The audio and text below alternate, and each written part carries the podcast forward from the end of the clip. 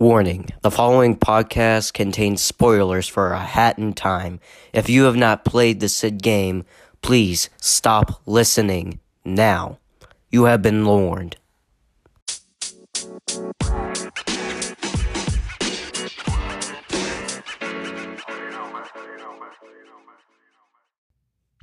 Hey guys, welcome back to the podcast. I'm sorry, it's been...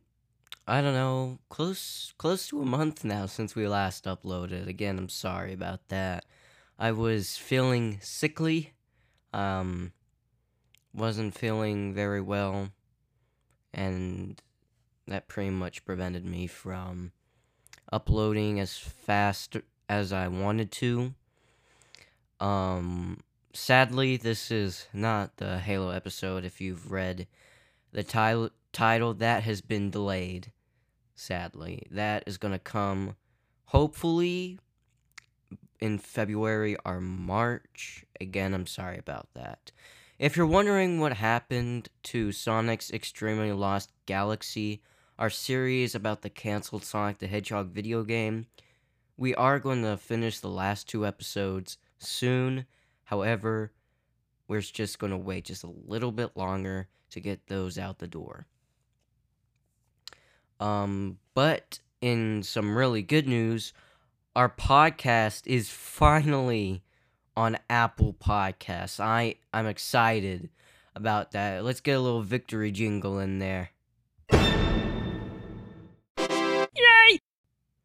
Yeah, I'm really happy that we're finally on Apple Podcasts. But without further ado, let's get into today's episode.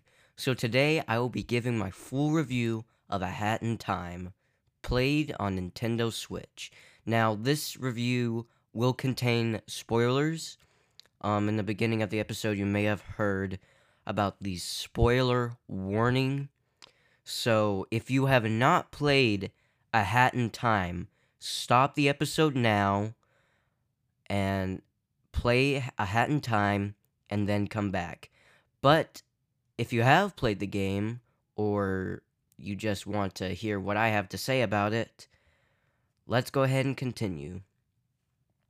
So, A Hat in Time was originally released in 2017, I believe? Yes, 2017, for the Xbox One, PlayStation 4, and PC. It was actually a Kickstarter game. Originally, it was only going for I believe it was a $200,000 asking, so that the team behind the game, Gears for Breakfast, an interesting studio name, would be able to create the game.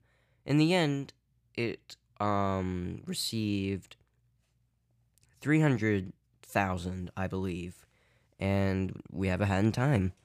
So let's kind of go over the story, which is really what you guys are really going to be spoiled about.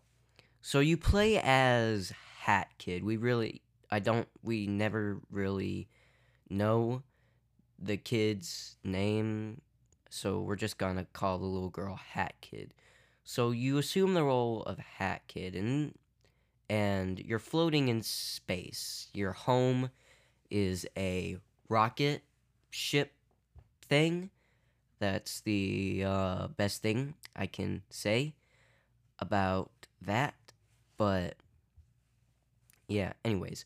So you're heading towards your home planet of some sort, and apparently the mafia comes in. Now, before I go any further, this is not the mafia from, like, your gangster movies or, like, The Godfather. They're just called the mafia.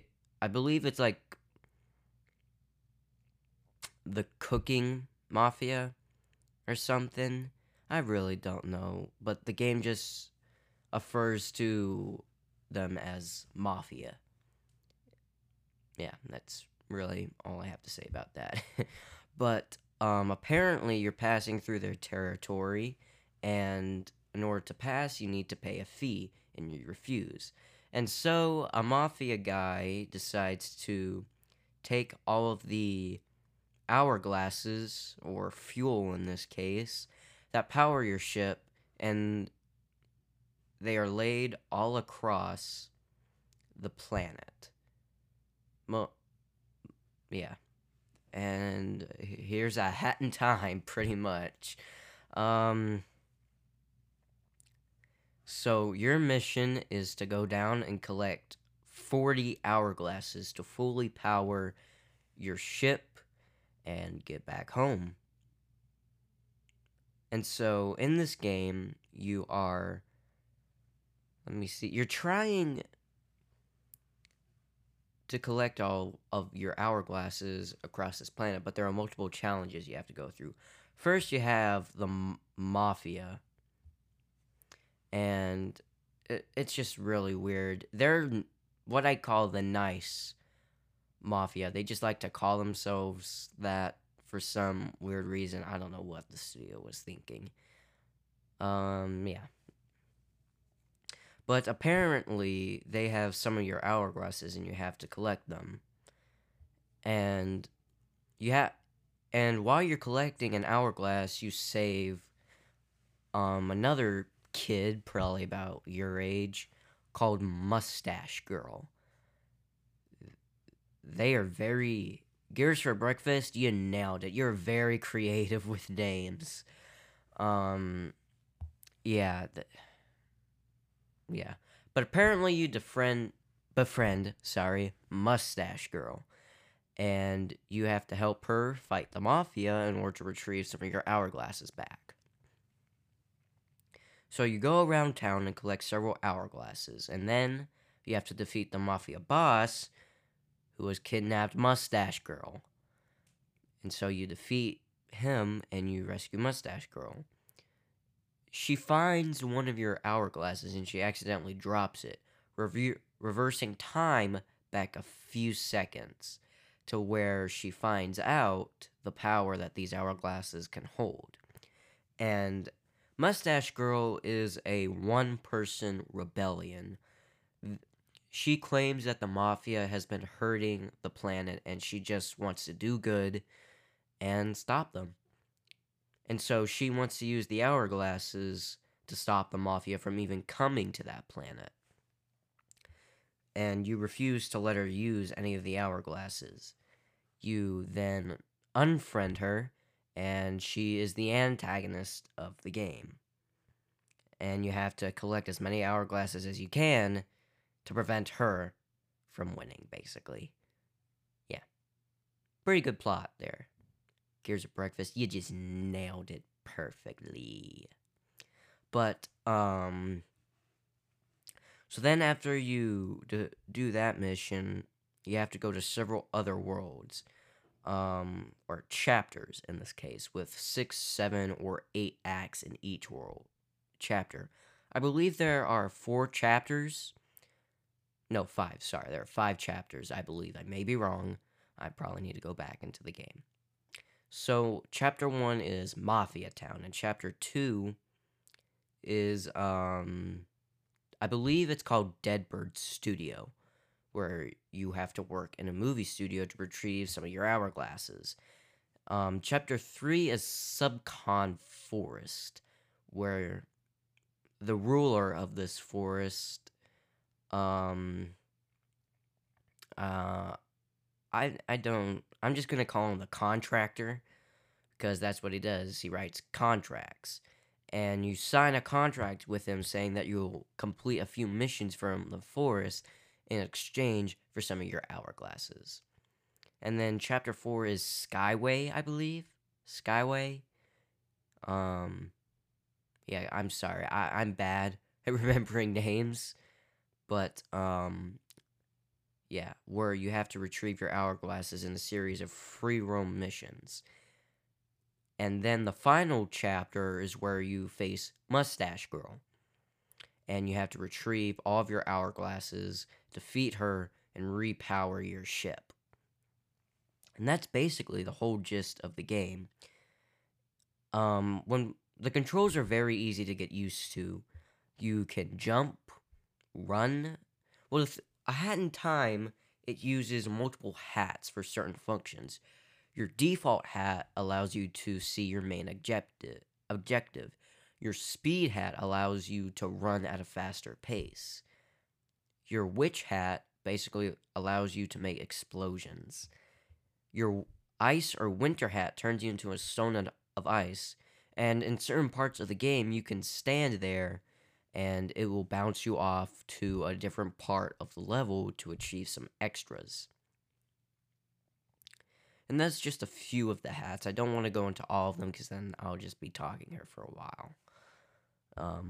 Usually an episode is only about 15 or 20 minutes, and I don't really want to go past that too much, because I want you guys to have an enjoyable podcast that isn't 2 hours long, as many of them are.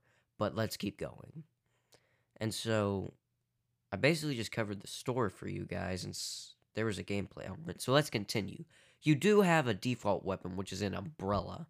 You can pick up other weapons, like a bat, a baseball bat, a stick, I believe, and a few other weapons. Pretty interesting mechanic. You have a sort of homing attack similar to Sonic. I'm actually kind of surprised that Sega didn't sue Gears for Breakfast. Sega, if you're listening to this, you might want to consider a lawsuit. Nah, I'm just kidding. But the homing attack isn't exactly what you think. If you jump at a certain point in the air and press the Y button or X, depending on what platform you use, you can ram right into an enemy midair. That's pretty much what a homing attack is. Yeah, I think Sega is going to have to consider suing Gears for Breakfast. Okay.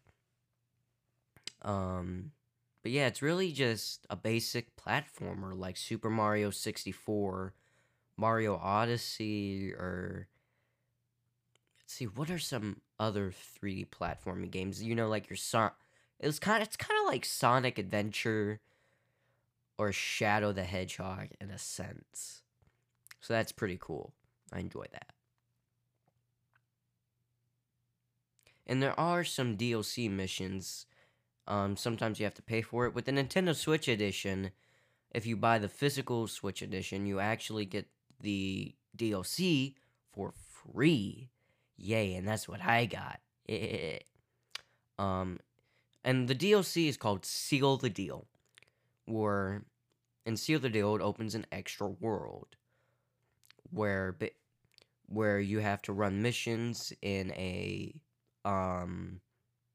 cruise line ship, kind of like the Titanic, except don't worry, you don't sink like in Titanic. Yeah. And you basically just run several missions around the ship. And then so that's the seal, but what about the deal part? Well, the contractor comes in this one. It's a boss rush mode where the bosses in the level are incredibly difficult, and you will get hit a lot.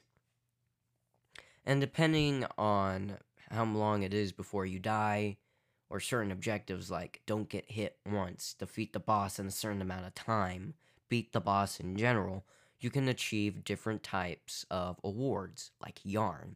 Yarn is used in the game to knit different types of hats. This is how you get your sprint hat, your magic hat, ice hat, pretty much any hat in the game. However, in the movie studio chapter, depending on the level that you're playing, like Murder on the Owl Express, very similar to Murder on the Orient Express, great movie and book, by the way, I recommend it, go watch and read it, where you dress up as a detective, but the only function that your detective hat has is it will show you your main objective, just like the default hat. It doesn't really do that much, and you only get to use it for that level. Yay! But, yeah. Pretty interesting concept. I really like it. I enjoy it. I think that A Hat in Time is a very fun game, and it kind of takes people back to that Super Mario 64 feel from 1996.